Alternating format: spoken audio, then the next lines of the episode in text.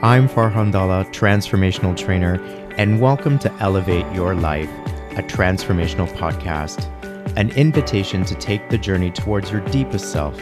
It is my intention to inspire you to connect, move, and meditate.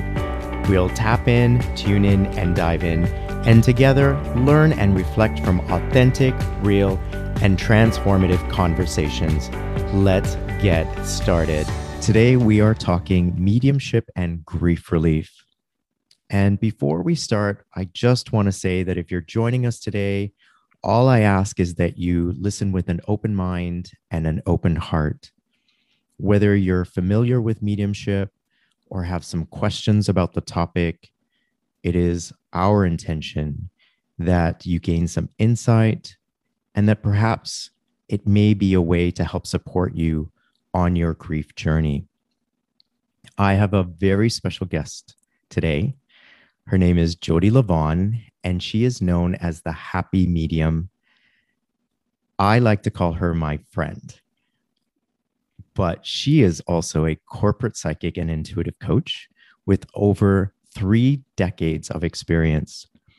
Uh, she's a published author and television personality you can often see her as the resident psychic on Twin Cities Live on ABC.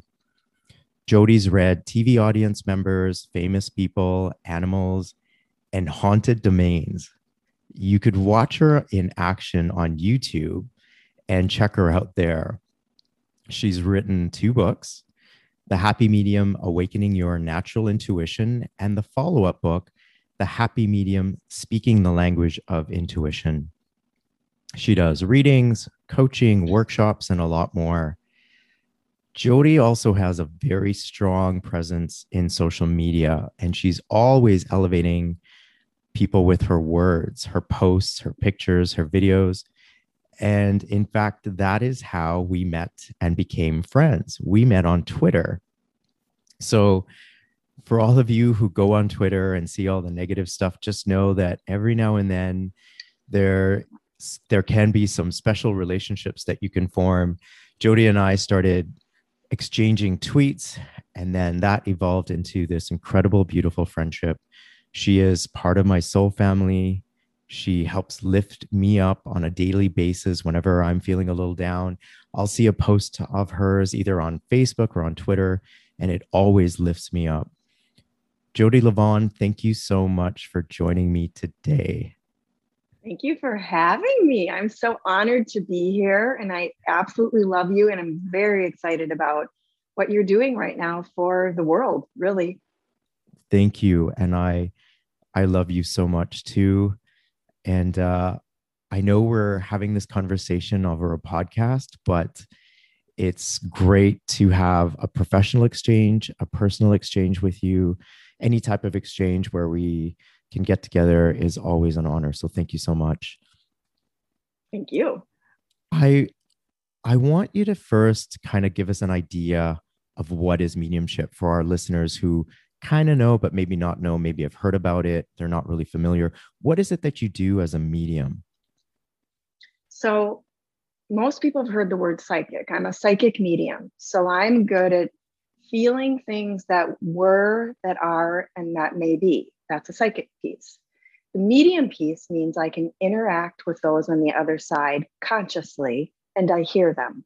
Most of us talk to our deceased relatives. I can hear them speak back to me. So I have my feet in both worlds, really, here on earth and on the other side. I'm incredibly sensitive. I was that kid that in junior high, or now they call it middle school, was crying a lot because I picked up on everybody's stuff the teachers, the students, the guy that came in to fix something in the locker room. I picked up on everything and I didn't understand what it was. So I was picking up on people's feelings and the spirit energy around them. So it took me a very long time, a very long time to come to terms with the fact that spirits were around me. They were pulling my hair when I was little. I was getting tripped. And most spirits don't do that. That's more earthbound spirits, and we can talk about that. I was in a low vibrational space. I was in a sad space mostly as a kid. So I attracted that energy. As I got older, as I cleaned up my space, as I personally, I got therapy. As I did all these things to take care of myself, my energy started to really pop. And spirit energy around me is really positive. But I'm not always interacting with spirit energy. That's incredibly draining. It's like constantly doing a reading. I I have open and closed hours. And though I can feel spirit energy all the time, I'm not always open to interacting with it. It's a boundary thing. And I'm I'm really big on boundaries. Yes, I love that. And I love how you work with not just people on the other side, but people on this side as an intuitive coach. So, how does that differ? Well, when I do my corporate coaching, so to speak, with, in other words, work with business owners, I'm reading their the business as an entity, as a as a as a as an energy, and I help them get the most out of their business by helping them manage people better, by being open to other opportunities. I can see where money is escaping that shouldn't escape. I can see where things could be coming their way because I don't read the future. I read the signs that indicate what may occur. And I don't really talk a lot about the spirit energy around. If I know the client really well, I might, but it's really, it's just giving the information as it is. When I do a reading, a personal reading, then, or I do an event with personal readings, I'm very open to all of the spirit energy and I get information from my guides, the universe at large, my clients' guides, and their deceased loved ones are all giving me information all at once. It's kind of like being at a party where everybody's talking at once. mm-hmm. and you have to learn to like which part feels the highest. And I'm always, always coming from a space where it is for the good of all. I mean, that is my main thing. I pray before I do readings, I pray before I do things like this. And everything is for the good of all. If it's not for the good of all, I, I'm not in. Right. I think we have that in common. I too prayed before we started this. And my thing is always, how can I best be a messenger and just take myself out of it and just allow myself to be present and to be a vessel? And it sounds like that's what you do as well. Um, I do want to know though, how did the name the happy medium come about? Where did that come from? I'm not sure if I know this story. Well, you know me well enough to know that I can be a goofball, right? Like I And I love that about you by the way. I'm really silly and a lot of people actually don't know this. I'm I'm very silly. That is how I lift my energy. That's how I ground myself. That's how I deal with talking to people that just died in a terrible accident and they, their, their loved ones come in for a reading. That's how I that's how I clear my energy. That's how I lift my energy. And when I finally admitted that I was a medium, I was like, well, then I'm a happy medium. And it also took me a long time to find the happy medium, to find my peace, my equilibrium, to be able to say no to spirits and no to people when they were pushing me to do things that I didn't want to do. So it took me some time to become that happy medium.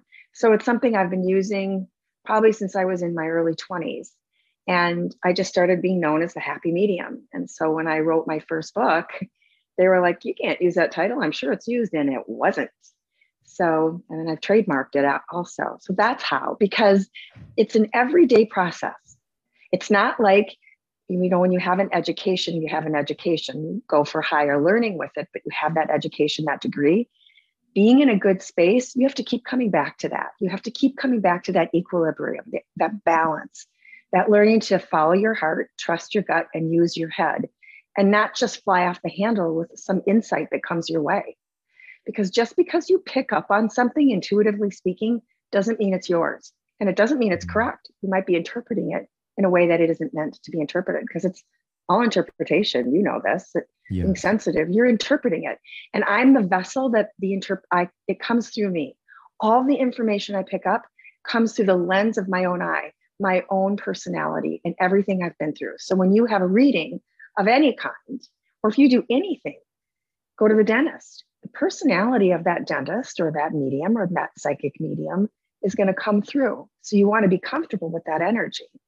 I feel like the best mediums are the ones that have done the most work on themselves. And continue to do so as well. I don't know if you know this, but my name has happy in it as well because my name literally translates to the happy one. So we I have that in common. That. I yeah. love that. it fits for you. I hope so because it was assigned to me at birth. Unlike you, you chose to be the happy medium. I was given the name at birth. So I've had to live up to that. And I try. I try. Um, so, can I just say one more thing about this? Yes, of course. Dovetailing on it. So, I was raised in a very conservative environment, religiously conservative, politically conservative, just very conservative. And I wanted to be a singer or a teacher. I never really thought that I ever wanted to be a psychic, a medium, or the happy medium. So I learned very young because the insights were pouring in on me constantly. Excuse me. Either I would have my intuition or it would have me. Mm. And I decided to have my intuition. This was not a choice for me, and I'm not a victim. I love this. Mm-hmm. This work fills my spirit with such joy. I absolutely adore it. But it is a constant flow of managing energy and being emotionally peaceful. Mm-hmm. And I would imagine it requires a lot of balance work, staying in balance, being a healthy vessel, because it requires so much energy. You're dealing with some pretty intense topics. You want to not take that on. Like at the end of the day, like you said, close the doors when businesses are over.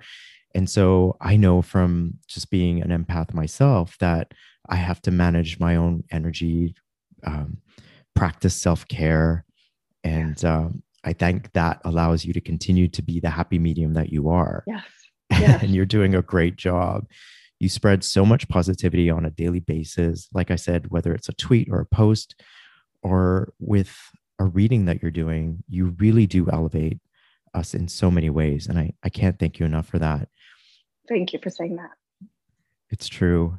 Um, and since we are talking about grief, uh, as you know, grief is a very unique experience for everyone. And grief is often as unique as each of us are.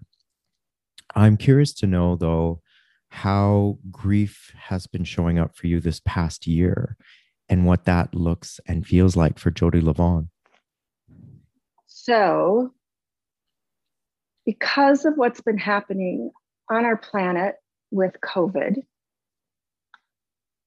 there has been so much fear and so much grief in general that as an empath, also, I have had to dial inward for my light. Instead of going outward to feel all of the love around, I dial inward, which helps me connect with the universe, i.e., God. I've had to be very careful with my energy because there's been so much going on now that we are over at least a big part of this, we don't know what's coming, but we're over a big part of this. There is still grief, dealing with the grief of who we've, we've lost and the year and everything else. It sounds very um, maybe childlike, but I feel like I want to deal with the sadness, excuse me, deal with the sadness and concentrate and focus on the positive on anything that brings me a feeling of joy. I have clients that lost not one, but two people to COVID. And dealing with that grief is so important because if you don't, it's going to always bite you in the tuchus.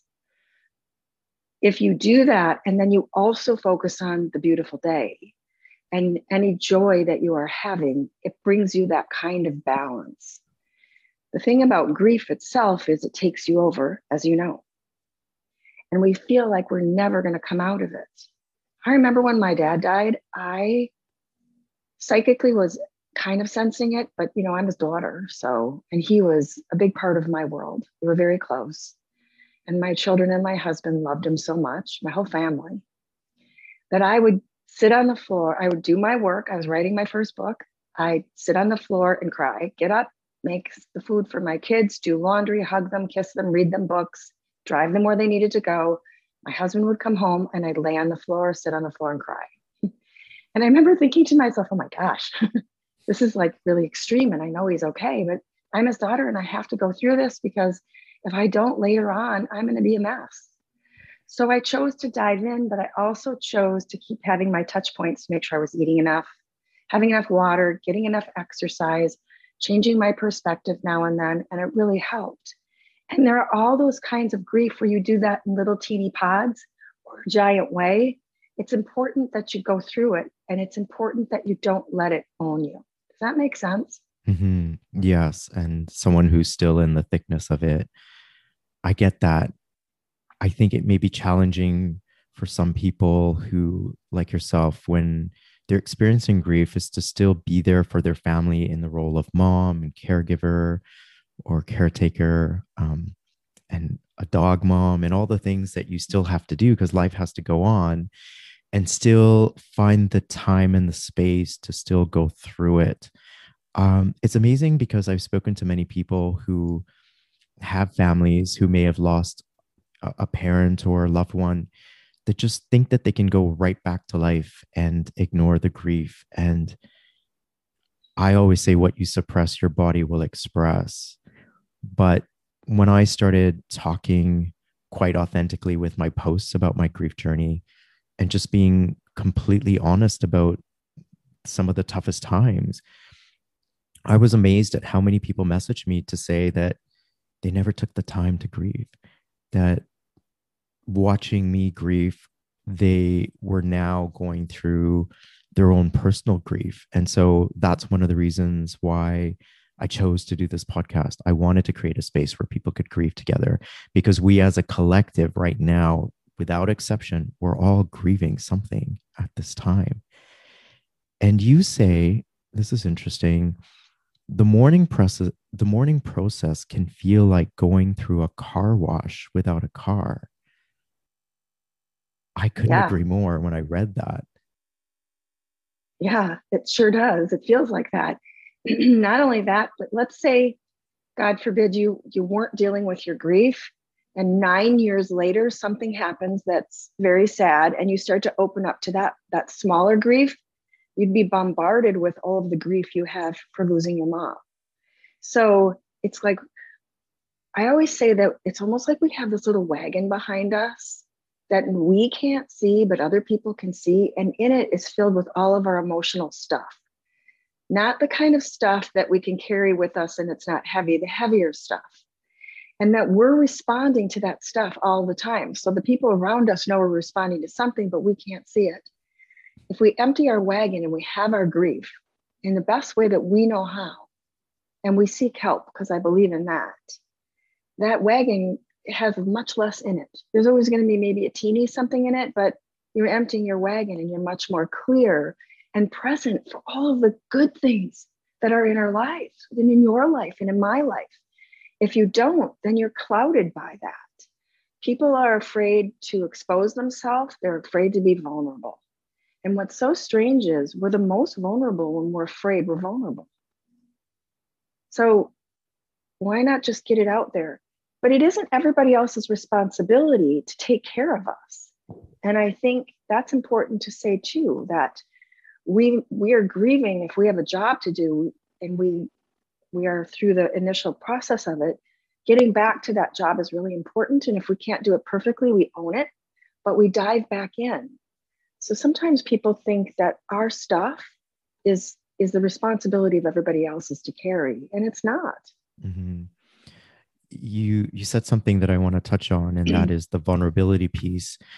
Do you do you think, and I'm just asking your opinion, that people are afraid perhaps to go there or sit in the space of the grief because it makes them vulnerable, or why do you think people try to avoid dealing because with it makes them vulnerable. They don't have mm. control. We're all about control, and when you really dive in, I mean, trust me when I say it was not my thing to be on the floor crying and and i was the mom i mean i was the my children were pretty young i was trying to be an example of how you grieve and the example was you grieve how you need to grieve but i can talk about my dad now and not cry mm. and that to me says i i did this no this was 10 years or more but it was in a couple probably took me about two years till i could didn't cry all the time when i thought of them so i have experienced falling into being vulnerable to what's happening for me and not being in control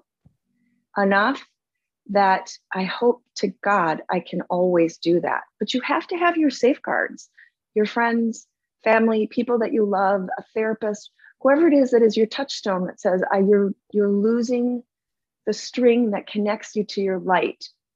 Pull on it and feel your light because the universe is there for you. The universe, and in that universe is your person that you love and they communicate with you through that love. Love mm. is the only thing that doesn't die. Well said. As a medium, you're dealing with people who are obviously in a lot of pain and a lot of grief. And now with COVID, that all that grief is kind of amplified because there's a huge collective experience with grief and there's an individual experience with grief what would you say to people in terms of how they could cope or manage and to know maybe the difference between their own grief or when they're grieving for the collective or does it matter it matters a lot and that's a really great question so when you're grieving and you express how you feel and you do things that help you feel better like write a letter to the person that you've lost. Believe it or not, they see it. Talk about it, go through some of their things. You've done some amazing things. Thank and you. you start to feel more peaceful inside. That's your grief and your your wound and you're helping heal it. When you are feeling the collective, there is never any peace because you can't heal every single person out there. So there's always going to be that grief and it's exhausting and you start to feel really drained. And no matter what you do, even if you do things that are really positive, there's a draining element to it. So here's what I do I say, what's mine is mine, what's yours is yours. And if I feel like somebody around me isn't having amazing boundaries in whatever way, I say to myself, okay, you're going to laugh because this is kind of a little rhymy thing that people used when I was a kid. I am rubber, you are glue. Whatever you say, see, and think bounces off of me and resolves with you. Now I say it to myself, and there's a resolve, which means the universe is at hand. It clears my space. And so when you're feeling that exhausted, wanting to heal the world, or you don't know what grief you're feeling, you do things to help you know you're in your body. You wiggle your toes, press your feet into the ground, say your name to yourself, and then do a couple of these little exercises that help you be in your own space. So, what you're picking up on is yours. You know, we heal the world best by healing ourselves. I couldn't agree more. And I love that. I'm going to use that. Thank you for sharing that. Jody Levant, how can mediumship help with grief? Oh, I love that question too. So, love and I love saying Jody Levant, by the way. It's great. I like hearing It's fun because it's like brings me even back further into myself. So, love doesn't die. Actually, nothing dies. It just changes form. And our loved ones are peacefully on the other side 99% of the time. Eh, let's say 80 to 99% of the time, because there are earthbound spirits, and we can talk about that if you want. And it's rare. Most people, when they cross over, move into the light because they're welcomed by spirits that they've recognized, loved ones, their own loved ones, angels, guides, and they go into the light. And there's a beautiful process for them over there. And when they want to communicate with us, because it's always up to them, they have to lower their vibration. We have to raise ours through love and joy and peace. And they can come say hi to us. And they can do it through dreams, and they can do it through knowing moments, through animals, through all these different signs, through just, you can just feel them. And they do do it, even if you're not medium, mediumistic they're, they're there to say they love you, whether you feel it or not. They have not disappeared. Their love is right there with you, and they are supporting you. So to know that there is life after life, can bring you some peace. To know that your loved one is not in pain, is not afraid, is peaceful, and is doing their favorite thing on the other side. It's heaven after all. Is a peaceful feeling because so much of us thinks we're not going to ever see that person again, right? And even though we may not physically feel their hug, if you close your eyes and you say your name to yourself and you say a little prayer and you think of that person that you love, they can come and give you a hug. Mm. And you can remember the feeling of being with them, and that's their hug. There's little calling cards that they leave us. So, for a lot of my clients, that helps to know that they haven't disappeared. And for a lot of my for a lot of my non-clients, I think there's a resentment. Why can I feel them so easily, and why they why can't they? You have to open up your mind and open up your heart to the possibilities. There are so many more things that are possible on this earth if we are in that space of love. And even though I like going like this, peace, it isn't, you don't always have to feel like you want to hug everyone. But when you're in a space of love, you, you kind of feel like you love everyone. You're not going to go over that person that seems like maybe they're hungry and not very nice and talk to them at the moment but you can still have love for them. And that raises your vibration. And the higher your vibration, the closer you are to feeling those on the other side. Hmm. So, in practical sense, if somebody wanted a sign or to connect with their loved one, um, what do you recommend? They just get into a quiet space and just ask, um, get into well, a space of a higher love and joy because yeah. you know if i if i'm really missing my mom and i want a sign and i'm emotional. How can i shift raise my vibration perhaps and and ask for a sign? So when my father my father had open heart surgery and it was like less than a 1% 2% chance that he would cross over and he did. During that process in my mind his his mom is Faye, who's been a huge force for me in my life when she was physically here and now on the other side. In my mind, I yelled, "Hey, Grandma, really could use a little help here." So I love her. She was there.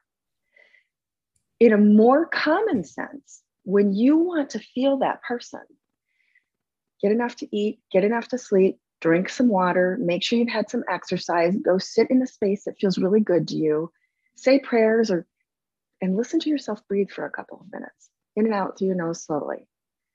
And then in your mind or out loud say, I miss you so much. I would love to feel some of your love. I'm sending you love, and I am open to however you want to show that to me. Now, they might not come to you at that moment, you might have a dream or find a quarter on the floor and think that's funny. My grandma always gave me quarters, or so and so gave me quarters. You're going to go on a bus, you find a quarter. You sit down at your desk, there's a quarter. These are ways that they reach out to us. Again, through animals, they do the same. They will find a way to give you a sign. You just have to be open to what it might be. If your grandmother loved trees more than anything else, or your mom, and everywhere you go, there someone's talking about trees and you turn the radio on and somebody's talking about trees and you grab a magazine and you open it up and there's a big tree that's a sign that is a sign your loved one is saying i love trees and here's my message to you i love you mm-hmm. too and it sounds maybe sappy but that is how they reach us you have to let your ego go and you have to be reasonable and they reach us I love that. And I think the the key words is to stay open and maybe unattached to the way you want the sign. And then to also acknowledge when you get it to say thank you. You know, what I've come to understand through losing people myself and through dealing with people for so many years, and I started doing this as a teen, is your your loved one in spirit does not want you to spend your life mourning them. Now, what we need to do to, to move through it, we do, but they're okay. They want you to have your joy. They can feel your joy. That's one way you bring them joy. And also to know that the depth of your mourning is the depth of your love for them as well. So it's one way that some of us show our loves. That's how we process it. But they want us to have fun. Think of it this way Have you ever, well, watched maybe an animal or, or a friend or a child? You know, you drop them off, let's say you drop them off at daycare, and then there's this one way glass where you can see that child or your animal hanging out and playing and having so much fun. They can't see you. And you know that they're doing fine. And you know that in two hours you're picking them up. They don't know when you're picking them up, but you know. And so you know that they're peaceful and you know you'll see them. That is how I believe those on the other side view us. They can peek at us, they know when they're going to see us, they know they can come to visit us, and they're not. I know this sounds so awful because most of us think, oh, they must miss me too. Hmm. Of course, they miss that physical presence. It is my understanding. I can't say for sure because I can't remember being on the other side. It's just through the people I've, the spirits I've talked to. But they are close to you they, they're not missing you because they're right there. Right? They know that maybe you can't understand that, but they're okay with it. They're helped to be okay with it. They're helped to understand the process. It is us that has to get used to, instead of experiencing them on the outside of us, experiencing them on the inside of us. And that's just you know, again, a bit of a shift in mindset because so many of us miss the hugs, we miss the physical contact. But like you said, love never dies. And it's a matter of stepping into the new relationship in its new form mm-hmm. and allowing yourself to continue that bond of love because I think it still continues to grow and become strong, even though they're not here to physically share their time and their space, their energy, and their love that way. Um, right. The relationship goes on. The relationship goes on. It really does. Jodi Livon, I want to thank you so much for this conversation. I'm going to have all your contact information in the notes, but your website is theintuitivecoach.com. Please reach out to Jodi on any of her social media platforms, or if you're interested in getting a mediumship reading with her, I'm sure she would be more than happy to help you connect with your departed loved one. Thank you so much. Thank you so much. I'm Farhan Dhalla. Thank you for taking the time to listen to today's episode of Elevate Your Life, a transformational podcast. I hope today's conversation has elevated you in some way and inspired you to connect, move, and meditate. I'd really appreciate your support by following and rating this podcast. Come back soon and join me for another transformative conversation.